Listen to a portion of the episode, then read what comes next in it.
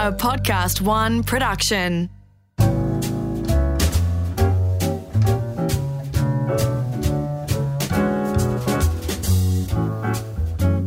Hello, I'm Gary Mehigan, and welcome to A Plate to Call Home, where we explore the stories behind the food and get to know some of my food heroes. My next guest is Matt Sinclair, who grew up in Sydney, and his passion for food started at a really young age and was spurred on by his great grandmother, Elsie. Matt credits Elsie and his mother, Elva, with inspiring his culinary career. His first foray into hospitality came at a really young age. In fact, he's been a hospitalitarian, mainly front of house, for nearly all of his career. It started in Somersault in Cronulla. He then moved to Canada to work as a bartender and a landscaper and travelled solo through India.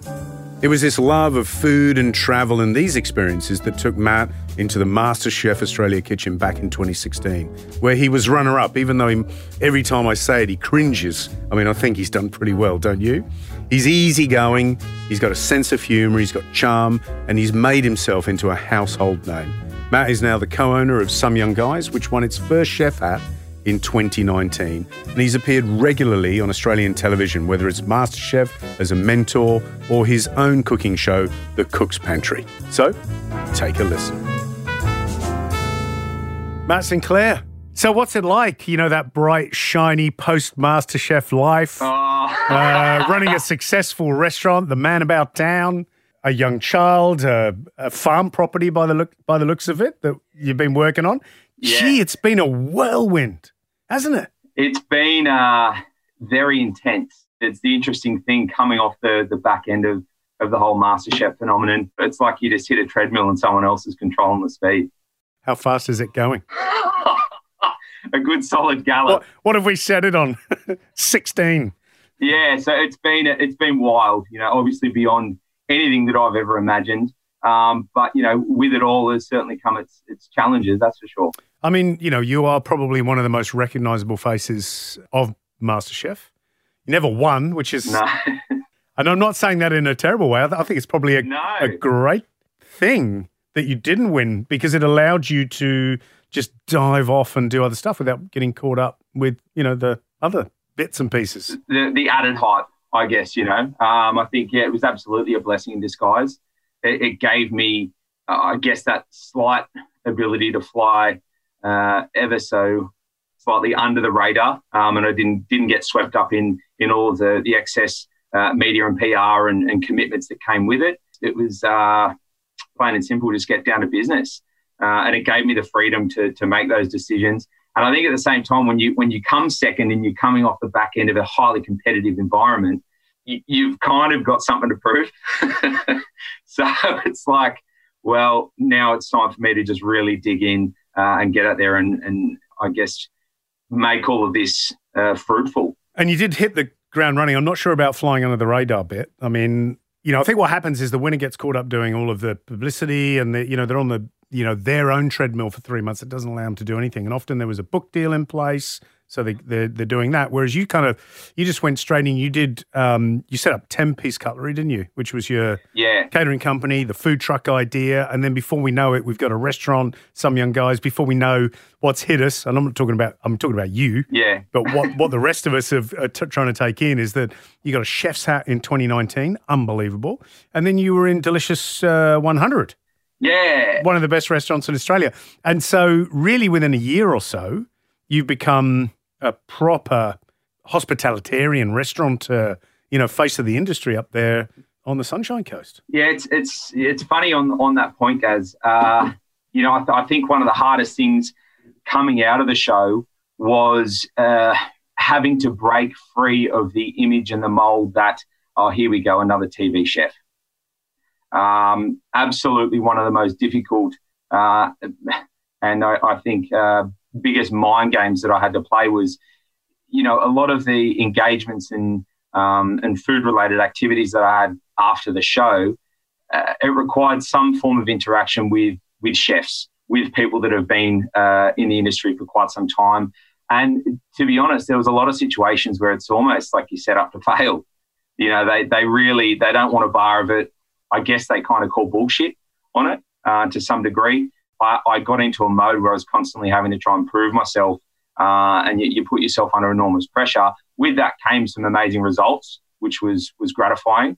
But yeah, it's, it's been I think probably in the last 12 months it has been when I've probably finally started to to become a little bit more at ease with it. Uh, the restaurant's been going for three years uh, on the 9th of June.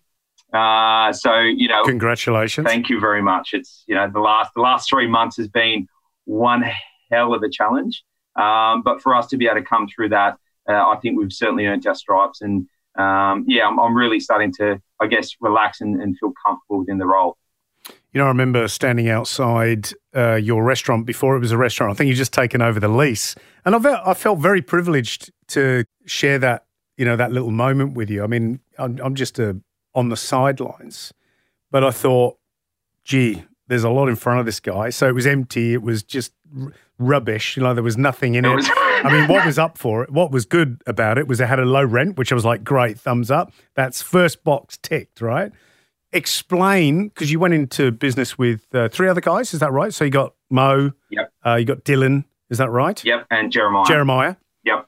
And you've signed on the dotted line. What did it feel like? It's a leap of a leap of faith, it's, isn't it's it? It's just it's like you're jumping out of the plane. It is, you know, and and, and whilst we collectively we'd all been in hospitality since we were 15. Uh, myself and Dylan came from the front of house. The two other boys, they're all classically trained, went through the ranks, did their apprentice uh, apprenticeships and all that.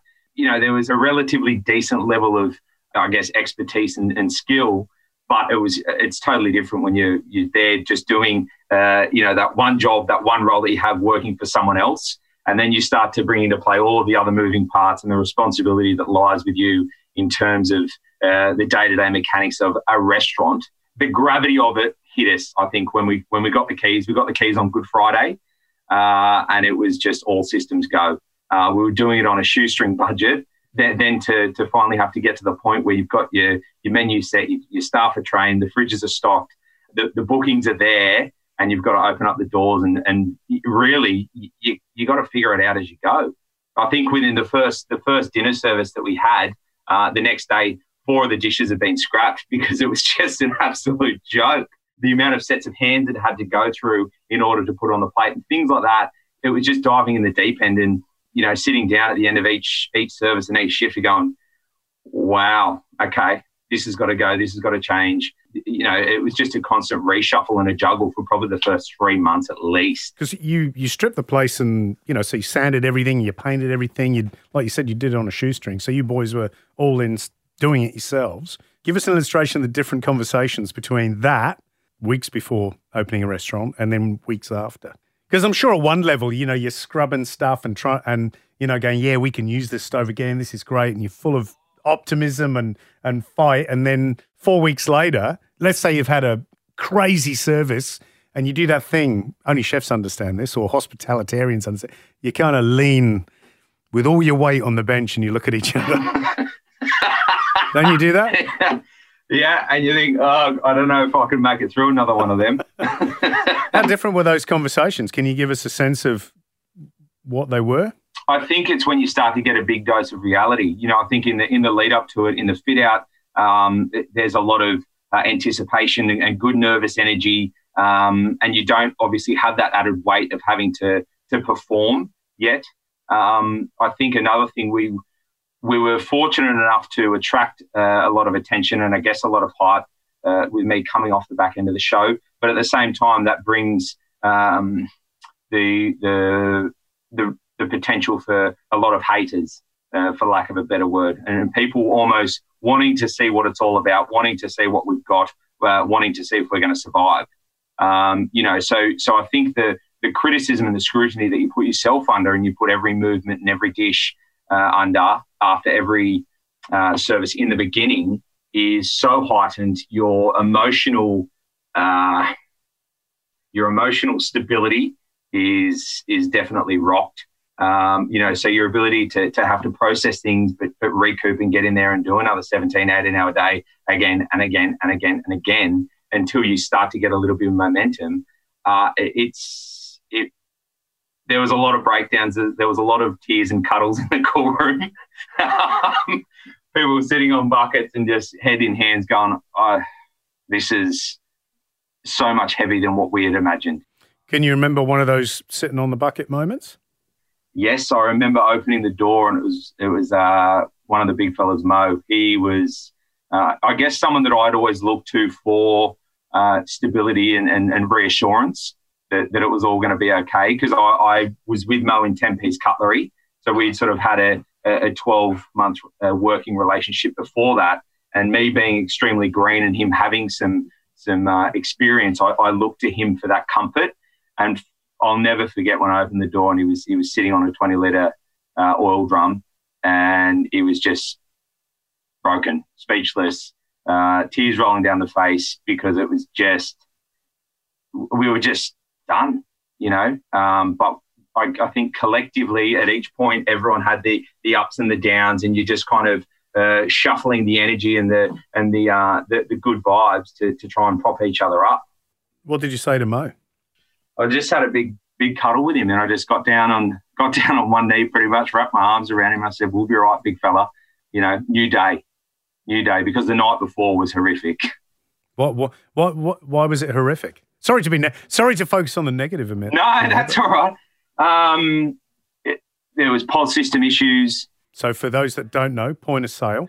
Uh, so yeah, so your point of sale system. So the dockets were coming through the way that they were set out because we were doing a share style menu. So it was a it's a rolling menu, which um, for anyone. It, Sydney and Melbourne, it's, it was a huge thing, but it was a new thing to introduce to Noosa. We didn't know how that was going to go. So figuring out the flow of that, um, you know, there was larges going before mediums and, and mediums going before smalls and, and, just no communication between sections and no communication between who was running it and who was on the pass. And it was just uh, structurally uh, falling apart. So for a layman, uh, break that down. I mean, you're looking at so if everybody's having like a progressive shared, normally with a docket, you get entrees, mains. They send the entrees, then you send the mains, and you rip the docket off. Yeah. With a progressive thing, you've got like a hundred dockets, just all sitting in front of you, don't you? and you and you're trying to cross it off and trying to communicate efficiently with the waiter or wait person opposite you. Where are they at? What are they on? It's chess, isn't it? there's a lot more communication. It's more high touch. You know, it's uh, yeah, it's it took us quite a while to become in sync and being able to gauge where people are going to be at, looking at the docket, looking at the time on the docket, looking at what's already been crossed off, how long that's been, are they ready for the next next run? So I think for us, one of the biggest things we were questioning is, is are we going to be able to pull off this this share style banquet menu uh, when none of us had ever done it before? Because the, the boys had come from conventional style menus doing entree main dessert having their own section and just knocking them out as the mains away docket comes in. Yeah. Uh, whereas us it's just more of a high it's it's there's a much higher level of communication required. Um, so we certainly felt like we'd bitten off more than we could chew in the beginning. And from a diner's perspective they're thinking the opposite aren't they it's like casual it's easy we're all just like yeah, you know it's great. Yeah, yeah bring the, it when you want stick it on the table the kitchen will send food as they see fit. we, we couldn't see the forest for the trees. When did you know that you were um, emotion, super emotionally connected to what was going on? Because this is the difference, isn't it, between working for someone and now um, running your own business? Because everything matters. There was no desire for a day off or a break. You just become absolutely wholly and solely obsessed you're itching to get back in there in the, mor- in the morning because you know there's there's more things to polish and more things to perfect, and you know where near you saw yourself being. You know, so you're constantly working towards that. To I guess it's it was to prove it to ourselves, but also for me again personally, it was to prove it to a lot of the naysayers that were putting me in the TV chef category. Um, I was like, nah, I I, I want to be taken seriously. Had you ever felt like that in your career before? Never never. Um, you know, I knew that making the transition, it was always going to attract that kind of opinion and that kind of criticism.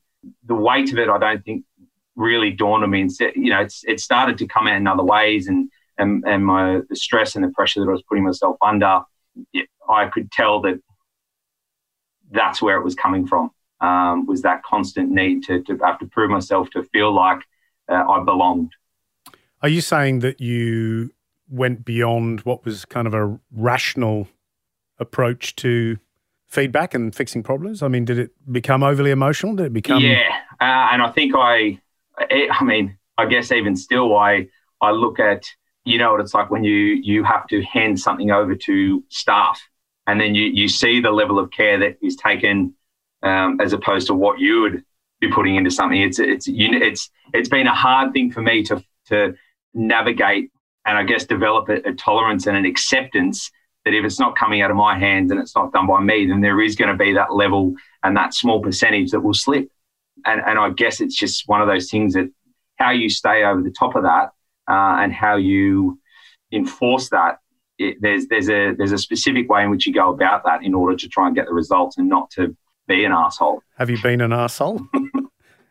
I have been an asshole, yes, and I'm you know, I'm not I'm not proud of it, and I, and I, I know that it's I just I couldn't get my head around why someone didn't care about doing something as much as what I did, and they didn't want to pay attention to the way that um, that the curries were cooked and seasoned and and garnished, and uh, you know why the rice um, looks overcooked, uh, why the roasted rice hasn't been roasted enough, uh, why the kaffir lime starting to dry out in the in the takeaways and it hasn't got a little wet cloth over the top of it. Little things like that would just compound uh, and accumulate and just send me off the edge. What's brought you back? A little bit more experience. Mm. Yeah, a bit more experience, and I guess a little bit more confidence um, in our staff, in in their abilities that that they they can get the job done and they do care, and more experience at managing. I think you know, and, and knowing how to get the best out of them, knowing how to build those relationships. I guess at the same time, they know now if if I do uh, bark a little bit or speak up about something or correct something, that I'm not just doing it on a whim, um, because they know that I truly do care um, and am immensely passionate beyond measure about what we do there. Mm. What What do you recognise as the biggest change in you uh, now, three years later, to when you started and started encountering those first problems? Is there a thing you can put your finger on? You go, I do this differently now. The way that I approach menu changes, absolutely. Uh, I've had to learn that you can't you can't force creativity. I think I think I also had to learn. You know, I, would want to change dishes all the time, and I'd want to change things. And and the boys were like, "With it, but there's nothing wrong with it. People love it." I'm like, "Yeah, no, but I'm I'm done with it. I want to change it." It's like I was I, I had to get out there and show pull another ace out of my sleeve. So I've had to learn to relax with that and and and trust and almost go back and sit down and and eat the dish and and, and go, it's actually pretty bloody good. Why change it? Don't force it, you know. And then look at other little other little weaknesses. I remember having a chat with you and George about menus and and and, and how you look uh, at, at where you make your menu changes. And you basically said the menu's like real estate. You know, so you got to look at like your bottom 20% performers, it's taking up real estate. And if it's not, mm. you know, being fruitful and, and, and proving its worth on the menu, then that's what you change. You don't, don't go up there and take off the top tier. So that's sort of what I look at doing. And now I delve deeper and I look at the sales report, reports. I look at, at the patterns in the sales of these dishes and see what's dipping, you know, if there's a bit of an update or if there's that, that consistency that it's not really performing, not because it's a bad dish, but it's just you've got to play to your market now. And I, am starting to understand that. There's a time and a place. Sometimes a dish will work. Yeah. Or, or it might not. Let's say won't. It doesn't work, and then you bring it back a little later, and it works. There's no rhyme or reason sometimes. Especially being in Noosa, we get a lot of uh, a lot of traffic from Sydney and Melbourne. I, I guess you've got a more adventurous palate, uh, and you, are quite open to, to new things. So we, I know that in school holiday periods, there's certain dishes that people will lean towards because we've got a, a huge audience of Sydney and Melbourne. So it's all these kind of little things where you just get a, a greater understanding of, of who you're dealing with and who you're cooking for. I remember somebody telling me, and this is much later on in my career than this has happened to you, but they said it sounded so obvious. They said, you know what? I don't know if you've ever experienced this, but you go to a restaurant wanting to have a dish that you had last time because it was amazing, and you go back and they've taken it off. Yeah. And it's some chef like you pointing at me who's taken it off because I was bored, you know, because you'd be making it over and over and again. And you go, I'm bored of that dish, take it off, replace it with something. And often not replace it with anything substantially better. And of course, somebody comes back to you because you're famous for that thing or they loved that thing and it's bloody gone. And actually, in years since, I do the same. I go to a restaurant and go, oh. you're that guy. it's like George, George took off um, souvlaki from um, Gazi in the city. This was a couple of years ago. And I went in and I thought, I'm going to have the prawn souvlaki. He took it off the menu. And I go, I only come here for the souvlaki. And he goes, Yeah, we're finding that, that out a lot. And I go, Well, put it back on. He goes, I want to move, I want to create. I go, yeah, but you can serve souvlaki and go and open another restaurant and do something else there. It, it is the thing though, and and I guess the way that I look at that is changing the menu for the guys in the kitchen that are, are cooking it. I feel like you're almost going to get a better result because they're going to care about it again. They're going to fall in love with the dish all over again. They're not there just slinging the same thing that they've been doing for three years. Um, it, it's giving them something new to sink their teeth into. In which, if if they're caring about it, then they, you're going to get a better result. That's that's just kind of how I look at it. I guess there comes a point where we've got to continue to to evolve and reinvent ourselves and challenge ourselves. And and you know, if we've been cooking for six months more, uh, six months after when that dish was done, then we should have acquired some new skills. So should have acquired some some you know greater knowledge and and and read more and eaten more um, and cooked more at home and and and and it been more experimental. And then that's when I'm like, okay, yeah, I've got. I think there's a few things here that I could put together to make a great dish to replace this one it, it never ends. I think that's part of the reason you're successful, just putting it out there. And it never will end. That's your no. that's your curse kind of thing. Unless you unless for some reason you have a moment and we just find you meditating in a field. Do you know what I mean? It's a, it's a healthy obsession. That's what I keep telling myself. I love making this series and I hope that you love listening too. If you do, subscribe and send us a message because believe it or not, we actually read those messages. What we want to know is what you think about the show, more importantly, about the conversations that we have with our guests. We love hearing from you. That's what I'm trying to say. You can do that on Apple Podcasts. Podcast One Australia, or wherever you listen. And if you're feeling like it, maybe even recommend the show to a friend. You never know, they might find it as delicious as you do.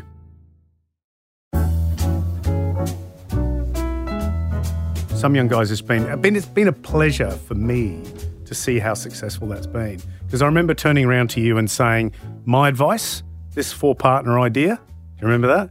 I said, "I love the restaurant, love the fact you know you've ticked the box on the low rent, but you know you just need.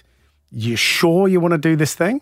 And we try and give the best advice. And actually, you know, and I, it's a bit like MasterChef in a sense, watching people succeed when you've given them advice to to the contrary, is that to the contrary to my advice, you've gone and made this a massive success. How's the relationship with with the boys now, year three? Unbelievable, unbelievable. Honestly, uh, and and I, will never forget that conversation with you. And and I did. I walked away from going, oh shit, yeah, that's not. You know when you when you just you're in that moment in your life and you just want to hear what you want to hear that was not what I wanted to hear from you. And uh, and it did. I kind of walked away going, oh, God, you know. But we we had ten years of friendship in the lead up to that, which can also be a negative thing. They say there's no friends in business, but I think, in all honesty, what people said would be our greatest downfall has been our greatest strength. We've honestly supported each other. We've we've we've ridden the wave together. Um, they've been supportive of everything that I've any of my commitments outside of the restaurant. Um, and I guess, you know, we, we've just had to learn to be so incredibly open and honest. And, and when things are starting to bubble away, you've got four big personalities that are operating in that building. It, as soon as there's a slight blip, and we're like, okay, this is someone's got the shits, or um, you, you, know, you can tell in the group chat, oh, oh uh, Mo's got something to say to Jez, or I can feel it coming. We go right meeting tomorrow morning. We're all going to sit down and have a coffee, and we're going to get this shit on the table. And it's the only way for us to do it. I mean, I suppose, you know, you look at Three Blue Ducks, you got Mark LaBrooy and Chris and Sam and obviously Darren, I think Andy Allen now as well. That's a good example, isn't it, of them yeah. starting with a, a number of them with best intentions to cook great food, surf and, you know, have a good time. And and the kind of bitter establishment, which is us lot, you know, in, in hospitality that have been gr- grinding it for years, we go, ah, that'll never work. And of course it does. Have a bit of fun, you know, put good friends together and create great businesses now for them. Yeah, absolutely. And I think it's we're, we are four absolute polar opposites. Like that, we are all chalk and cheese, and I feel like that's the reason why it works. Um, if there was four of me, disaster, disaster, nightmare, no staff, no staff. so who's the politician? Who's the politician? J- Jeremiah is probably the one that he's the, the good mediator. Um, Dylan's very, very relaxed and very uh, methodical. Uh, and, and Mo, Mo, when he speaks up, like when he's got something to say, uh, you but you always know where you stand. there's, there's just a really nice balance. It's you got four, yeah, as I said, very big personalities, but the balance between the four of us, uh, it, it, makes it work. How do they deal with your um, your public profile? I mean, I'm sure it must drive them bonkers sometimes. That certainly at the beginning, opening Sum Yung Guys, that everybody that came in just wanted to see you. Still get that. Um, I think if anything, they've seen me over the last few years. Uh, I guess they've been able to to watch from the outside and see that it, it had started to take its toll on me.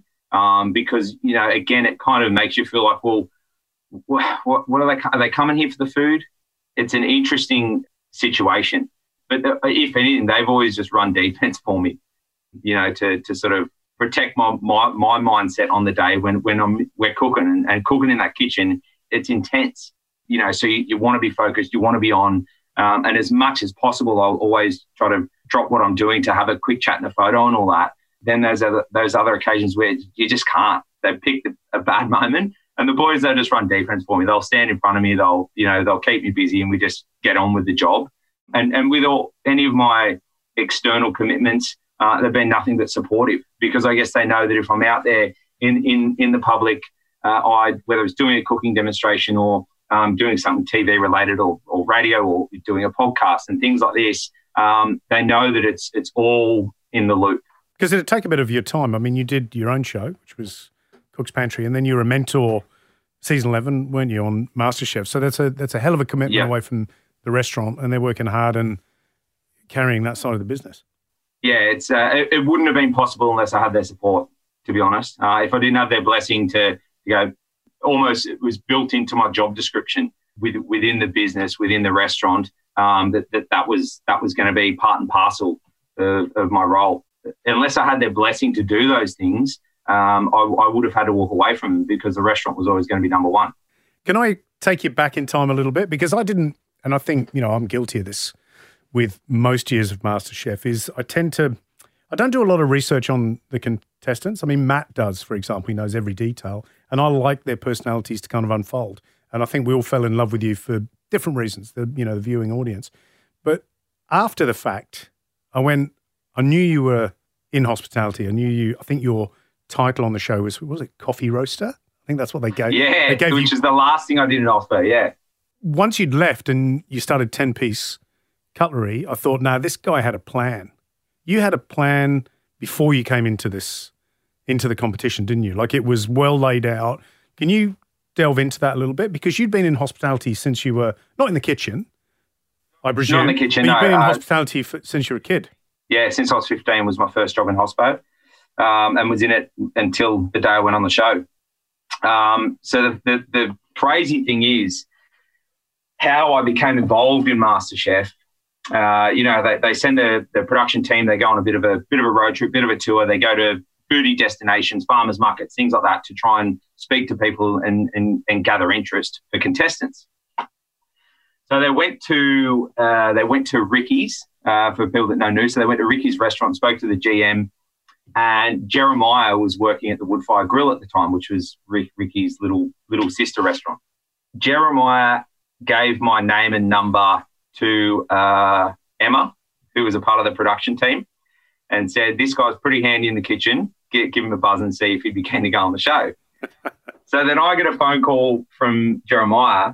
I'm on my way to Mo's house to start talking to him about what turned into 10 piece cutlery. So we were talking about setting up a market business because I wanted to make the transition. I wanted to start cooking. I was I was done with the front of house. Um, I I'd come to the absolute realization that food was my thing, and I needed to be cooking if I was going to be happy, and and, and that's what I wanted to do for the rest of my life that's that's where I was at. Hold hold the thought about where you're going, but why was that? Because surely a lot of a lot of front of house staff look at the kitchen and go, "I'm never going in there." it was something I couldn't ignore anymore, I guess, and I and I had to figure out a way to turn that into a into a livelihood. I was just everything that I wanted to do was around food. All my days off for cooking, I loved getting people together to cook. I loved experimenting with things. All of my best mates were always chefs. I'll never forget working in restaurants and, and you know, working on the pass or even just walking up to the pass to collect food and watching the mechanics and the cogs and, and just the, the, the fluency and, the, and the, the chaos in the kitchen. uh, it was just I, just, I was all about it. Um, and that was that happened for probably five or six years, I reckon, and, and it just got stronger and stronger and stronger. And then that's when I started talking to Mo about how how we make a move and how we start doing markets or we do a food truck um, because I, I, had to just switch over. So who said go on MasterChef then? So I received a phone call. I went around to Mo's house and I go, "You're not going to believe it. I've just received a phone call to see if I want to be a contestant on MasterChef." It, was it was such a clash of timeline because of what we were setting out to do with the markets, and it was going to be six months six months potentially. If you went to the end of MasterChef, you're going to be six months in the competition, lockdown in Melbourne. So there was a lot of my, my initial reaction was, nah, not interested. Don't the whole TV cooking thing, not for me. Um, not the line I want to go down. I I just got married in July, and this was August. Uh, so after a lot of back and forth and, and, resistance, and I think it just started to eat away at me. And, and I thought, well, this is never going to come around again. And what have I got to lose?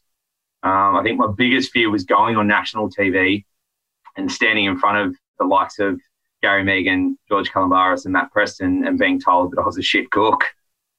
You know, I was like, well, if if that happens, then what? Like, I've I've got this passion and I want to do this, but if I go on there onto that sort of platform and told I'm no good, where does that leave me? Hopeless. So I had to. I just muster up the courage and go, okay. And I had a lot of people behind me, my, my, my wife, my parents, and my closest friends, um, just backing me and, and, trying to build me up and go, just do it, just go and do it. So um, I sent in the application. Was it? Was there one? Was there one conversation that tipped you over the edge? Was it Jess, your wife, or your dad? Jess. Yeah, yeah. It was. It was Jess. Well, what did she say? She she basically said, "I've got I've got everything covered here. You know, you don't need to worry about me. This is this is never going to come around again. And if you don't take it now, I know that in years to come, this is going to eat you alive if you say no." And I knew it. And I knew it. And I knew if if I'd gone if I was going on for like a month of, of nonstop back and forth and not and indecisive about it, I knew deep down that it was something I had to do. You know, when I realised, I think um, that you had more of a hospitality background. It shows you what a. I just I tend to just float through life, Matt, just looking at shit. You know what I mean? and uh, we were standing outside of that restaurant of yours before you'd set it up. I think I'd just taken a selfie or something. And you waved, and I can't remember the lady's name. Who owns Bistro C's? Uh, Laurie Banks, yeah. Laurie, yeah? Yeah, yeah. So Laurie Banks walks past from Bistro C's, who is like Noosa institution, and you had like a quick chat as if you were old best friends. And I just went, ah, that Matt Sinclair, he knows a little more than I thought he did. Do you know what I mean? I did. Uh, I actually did uh, five years with with Loz at, at Bistro C, and I reckon that's got to be one of the hardest working, if not the hardest working restaurants in Noosa, and it has been for what twenty plus years. Yeah, that that place is an absolute beast. Um, you know, you're doing 400 for brekkie, 350 for lunch, 400 for dinner uh, in in in summertime. Like it's just it's a it's an absolute spanking. Yeah. Um, but but a, but a great you know a great training ground that's for sure. Do you remember any funny stories from back in the day? Nothing that'll incriminate anybody, but I just I always like to ask. Oh, okay. So I'll give you a snapshot as to how how Laurie operates. So it was a it was Noosa Triathlon. Okay, so the town packs out. You've got you've got ten to twelve thousand uh, athletes and, and spectators and that coming into town.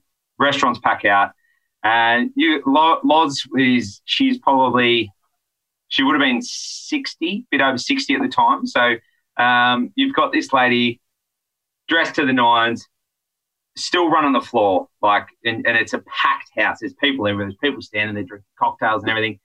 And there's a guy sitting at a table, still in his lycra. Uh, he just finished the, the bike and he'd come to join a, a group of his mates to, um, to, to celebrate with him, but he wasn't drinking, wasn't eating. And I saw Laurie go up. She'd been watching him and clocking him and seeing that he wasn't doing anything. He was just sitting there sipping on his water. And she went up behind him, pulled, was you've got this 60 year old woman pulling the chair from underneath him, saying, I'm sorry, Bobby, I need this chair. You're not doing anything. And, just, and took it out and just said, sorry, mate. And just, like, so she's setting up tables in between tables. But that's, that's just how she, she runs it, you know? And, and a lot of people look at that and go, oh, that's that's uncalled for. That's not right. But uh, how do you argue with 25 years at, at the absolute peak of Noosa's hospitality? As you said, it's an institution. Um, there's, there's been a lot of scenarios, even in, in, in Sum Yung Guys, where, especially in the early days, we, would say, I wonder what Laurie would do in, in this situation because she just didn't cop it. Um, so yeah, it's that place is a is a rule unto itself. I, th- I think people don't realise, do they, the cost of that chair? You know, they go, it's just a chair. Like, what's wrong with it? But if you go to that place in the height of summer or height of, you know, their busy seasons, and Noosa's kind of one busy season these days, is that you two bookings, maybe three three services a night. You know, they're racking and stacking, and you ring. You know, if you don't, I ring Bistro C's before I go on holiday, and make a booking like you know a month in advance because otherwise you're just never getting a table. They don't mind, they don't care who it is. You'll wait. And didn't you serve me? Was it you that served me? I'm trying to remember. I did serve you. I'll never forget it. Yeah, you were sitting. I even remember where you sat. So you sat. Um, if you're looking out at the beach, you sat uh, on the front left. I think there was a table of about seven or eight of you. Um, yeah, I remember it very clearly. Easy. I'm an easy diner. I'll eat anything. Out, outside of um, the hospitality game, who, who's influenced you the most? Do you think in your life? I've I've got a phenomenal relationship with my mum and dad. Um, I think I think the biggest thing and the biggest role that they have played is keeping me grounded.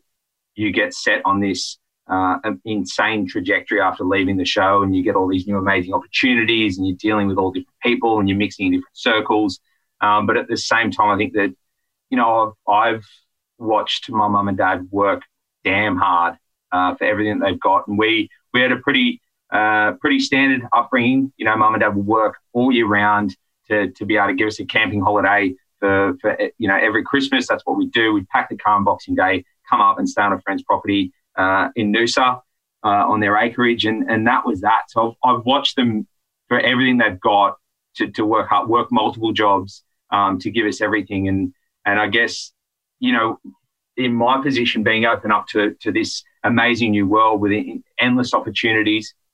Um, it's been a, a, very humbling reminder, um, you know, to, to never forget what it all means and what it's all worth at the end of the day you know, so I think I always look to them if things start to get a little bit too much, or um, I'm not not coping with things, or or the you know don't know how to process what's happening, um, don't know whether to make a decision to do something or not. Uh, it, it's always nice to be able to sit down with them and uh, and just just talk through it because at the end of the day they they've been with me the longest really, um, so they know what I'm like and they can tell when I'm starting to crawl into a, a bit of a hole and and not manage things. So for, me, they're, they're probably my greatest leveler. Has that happened? Where they've oh, yeah. come in and yeah, there's been many many scenarios where I've pretty much had had meltdowns and uh, been overwhelmed to a point where I don't have any clarity to make informed decisions, um, which is, is a scary thing because you, you always think, you know, if, if I make the wrong call, uh, you have that fear of failure and you have the, the, the, fear of making the mistake. And I guess the, the, the, the, the glossy image that you walk away with from a, a reality TV show, uh, you, I guess you have a commitment to the maintenance of that. You know, so there's there's there's definitely been those scenarios where you, I've had to question if I'm making those the, the right decision. These sound like recent struggles. It, have you been finding it tough recently? Yeah, I, I think um, I think I've I've had a lot of reflection lately. Uh, obviously, having a lot of spare time with the restaurant not operating, I've had a lot of downtime and a lot of uh, time to, to put thought into where I'm at at the moment, where you know where I've come from, where I'm at now, and where I want this all to go. Um, you know, we, have put a lot of time and effort into the farm that we've recently purchased. I've just registered to uh, it's called a, a, PIC number, so I'm, I'm allowed to to purchase cattle um, and all these sorts of things. But uh, I think I, I definitely recently gone through a stage where you feel like you've got a lot of balls up in the air and you're trying to focus on them all at once. And it, it does, it, it gets overwhelming at times. I think it's going to be a really healthy thing for the restaurant to reopen because I'm going to have some form of structure, you know, so that's sort of set in place. And then I can try to mold everything around that and make decisions based on my workload and, and my investment there. So, mm. um, yeah, it's, it, as I said, you know, it's, it's been, it hasn't come without its challenges and its moments of doubt and, uh, and, and, and meltdowns and the fear of failure and the fear of losing it all, um, making the wrong decisions. trying to keep everyone happy uh, is probably one of the hardest things for sure. Because I think everybody sees you as just such a you know positive, bright, Happy, upbeat, yeah. on the go. You've got it all, man. You know that's what they're saying, isn't it? They'd be surprised that maybe not everything's always as bright and shiny on the inside. No, I'm, I'm still very much human, and I still uh, face the same challenges that everyone else does. Um, but I think you know when you get to that point in in I guess my career, uh, it's it's happened in a, a, pretty short, intense span of time. Um, and you, you, I guess, you start to think, oh, I've got everything I've ever wanted. I've got everything I've ever dreamed of. And then you feel the pressure to just maintain it and keeps us such a tight grip on it um, for the fear of losing it uh, and, and, falling off the track. So well, that's a that's a lot of pressure to put on yourself, and you're a young man too. How's that manifested itself? Yeah, I think that's that is probably the biggest thing for me. I, I, I put that pressure on myself, and I I guess you get to a point where you want to try to control everything and make sure everything's you know perfect and, and, and everyone's taken care of and everyone's happy and all the relationships that are in place are all good. You sort of you just get into this this rhythm and you go you pretty much become on autopilot. So you're thinking everything's good and you think you're you're connected to everything and everything's controlled, but really, I guess you sort of at some point starting to become a little bit detached. Yeah, I, I remember Mandy, my wife, saying to me years ago. She said, "You know, I don't mind that you work all the hours under the sun, but when you say you're going to take a Sunday off, for example, can you be here?" And she doesn't mean be here because I was there, but she means just be there. You know, because she said it's just like having a dead person in the house because you work so damn hard. And then on Sundays, just like you just want to do nothing. And of course, the people that are most important to you in your life are just like, well, that was great. We didn't, and I remember her saying, we don't do anything, we don't go anywhere. I said, yeah, we do. I said, we've been there. And, we, and she goes, no, you did. I didn't. You did. And it was quite a realization at the time that I have to be on when I'm home. You know, like just forget everything else and be on. Do you find that? 100%. I've recently had those conversations with Jess, you know, about about being being present, being switched on to what's happening, especially, you know, with Spence, he's he's two and a half years old and he's getting to a point now where you really start to build an amazing relationship with them. But I've had to learn that in order to do that, yeah, it's not about just being there physically. I, I well and truly have to be present and and and not not get into this routine and this this uh, mindset of always thinking about the next thing I've got to do and, and, what's coming up and what recipes I've got to um, have typed up and um, what recipes I've got to film and where I've got to be here and what's happening at the restaurant and like all of those things, it, it becomes very unhealthy to be able to. I guess you've got to kind of coach yourself uh, and retrain yourself to to to really go. That's it. I'm today. I'm switching off. I'm I'm here. What are we doing? Uh, where are we going? And really, I try. I guess I'm. I've had to learn to try and just make it all about him you know, what, what, what do we want to do with him? Let's go somewhere. Let's go to the park. Let's cook. Um, let's go for a walk around the block. Something simple like that. But it's just being there and just enjoying it um, because the, the, rate that they that they grow up, uh, it's scary. And, and I, I don't want to look back in 10 years' time and go, shit, I missed a lot for what? You know, I said to my sister, I, I, I've had moments where I think I get caught between wanting to give him everything but be there for nothing. You know, so I want to give him all the opportunities and make sure he has an incredible life. But at the same time, it's not what's that worth if I'm if I don't take the time to go up the park and kick a ball with him and I'm not there to drop him off at school and pick him up and, and just all of those little simple things that are going to build our connection. That's what I'm starting to realize is going to be much more important. Is that realization your own or did Jess? Jess played Jess played a role in that one. Pay attention, man. Uh, yeah, Pretty much, pretty much. And I think, I think one of the most amazing things to come out of this whole isolation um, is having that, uh, you know, I- intense uh, exposure to each other uh, and living under the same roof 24 hours a day and, and having access to them and going, you know, don't don't waste it. Like I want to be able to look back on this. We're never going to get this kind of block of time together ever again. Um, you know, we're looking. The restaurant's going to start to reopen next week. I would like to think that we've taken full advantage of this time together. And, and Jess actually said to me last night, I don't want things to go back to how it was. You know, so the restaurant's going to reopen and you're going to forget about what's happening here um, and, and be mindful of that. yeah, it's going to be an interesting uh, couple of months moving forward. I think a lot of people have felt exactly the same way. We had Jerry Mai, you know, on the podcast, and she said it sounds terrible to say when everything's so difficult, not just for them but for everybody else, to turn around and go, COVID nineteen in a strange way has been good for her. You know, spending time at home. You know, regardless of the fact that they're losing money and that they don't, there's no certainty in reopening the restaurants, etc., or what's going to happen going forward. I understand where she's coming. She's very torn. I, I think a lot of people have sort of had that opinion and, and they've been able to stand back and look at what's happening right now. And with all of the grief that's come with it, I think there's a lot of people that have, have you know, got gone back to basics and got reconnected with family uh, on on the most basic level. I would like to think that moving forward, people remember that and they remember how important it is, and they they remember it's quality, not quantity. You know, so it's one thing to to to have three days off a week, but to be elsewhere thinking about other things. But if you, you know, if you get that one day off a week or that two, those two days off a week, take full advantage of it and do what you're supposed to be doing. And that's that's being there with your family.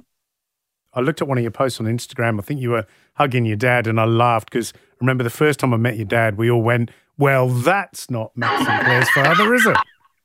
And I think you posted a picture, and you were both wearing the same shorts, kind of same loafers, t-shirt. When What's going on there? It is scary. Two, two, two peas in a pod. At least if you live as long as him, you know what you're going to look like. Oh, no. Yeah, there's, there's no guesses there. Honest to God, everywhere we go, people pretty much have the same response. Uh, oh, so it's not a new ex- not a new experience. You get it else. no, we're carbon copies. Have you got any of his better qualities? I always think about it like my own dad. I go, look, I've got that be- best quality, but I seem to have missed out on these others. I, I probably have got his lack of patience. I, probably I've got his work ethic. I'd like to think I've got that, and I think that comes from both mum and dad. Mum and dad would always drill into us work ethic, obviously, and and uh, respect for money.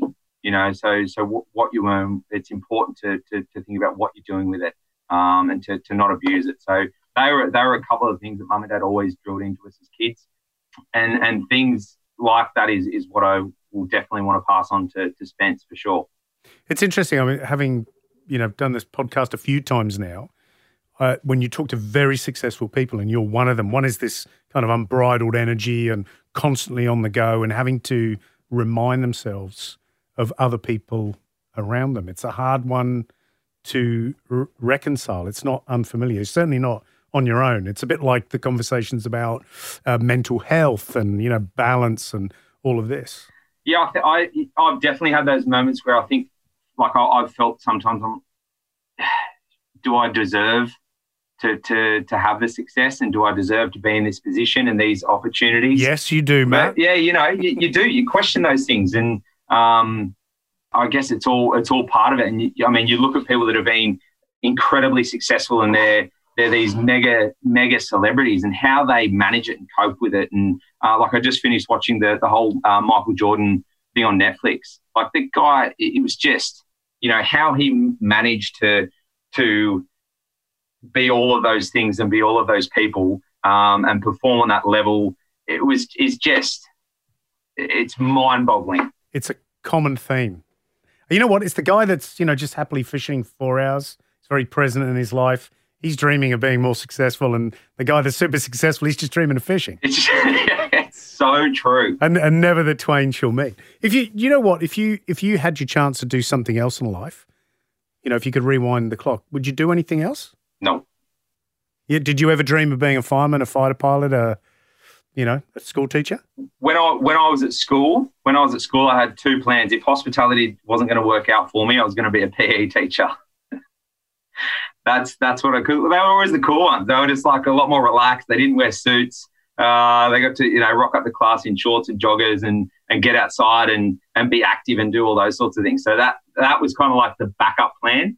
Um, but I always, from the day I left school, I always wanted to be in hospitality, and I always wanted to have my own business in hospitality at some point.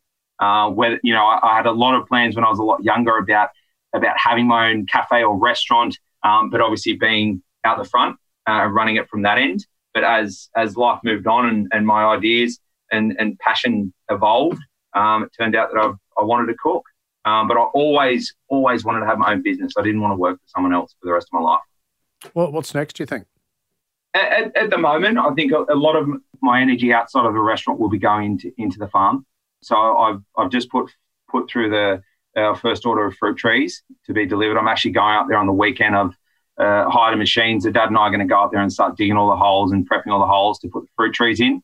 And then moving forward, the next thing will be cattle. So I'm looking to buy a couple of dozen Brangus to, to, to kick them off and, and start that whole process. And I think for me that, that the, the realization that I wanted to go down this road, uh, in particular from the, the, the cattle side of things, was I almost felt a, a little bit of a rite of passage or you know, it's like I needed a deeper connection and understanding of of what all of this is about, this industry, and and you know, so you, I'm at the, the, the tip of the iceberg, cooking everything, but I just felt like it, it.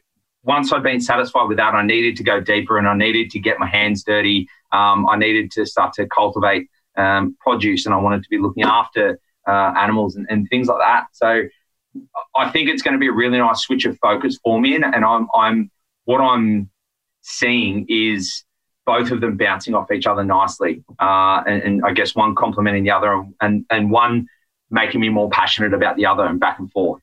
I love how you're thinking. You're asking all the right questions. Normally, you have to be a little bit older to be so wise, Matt.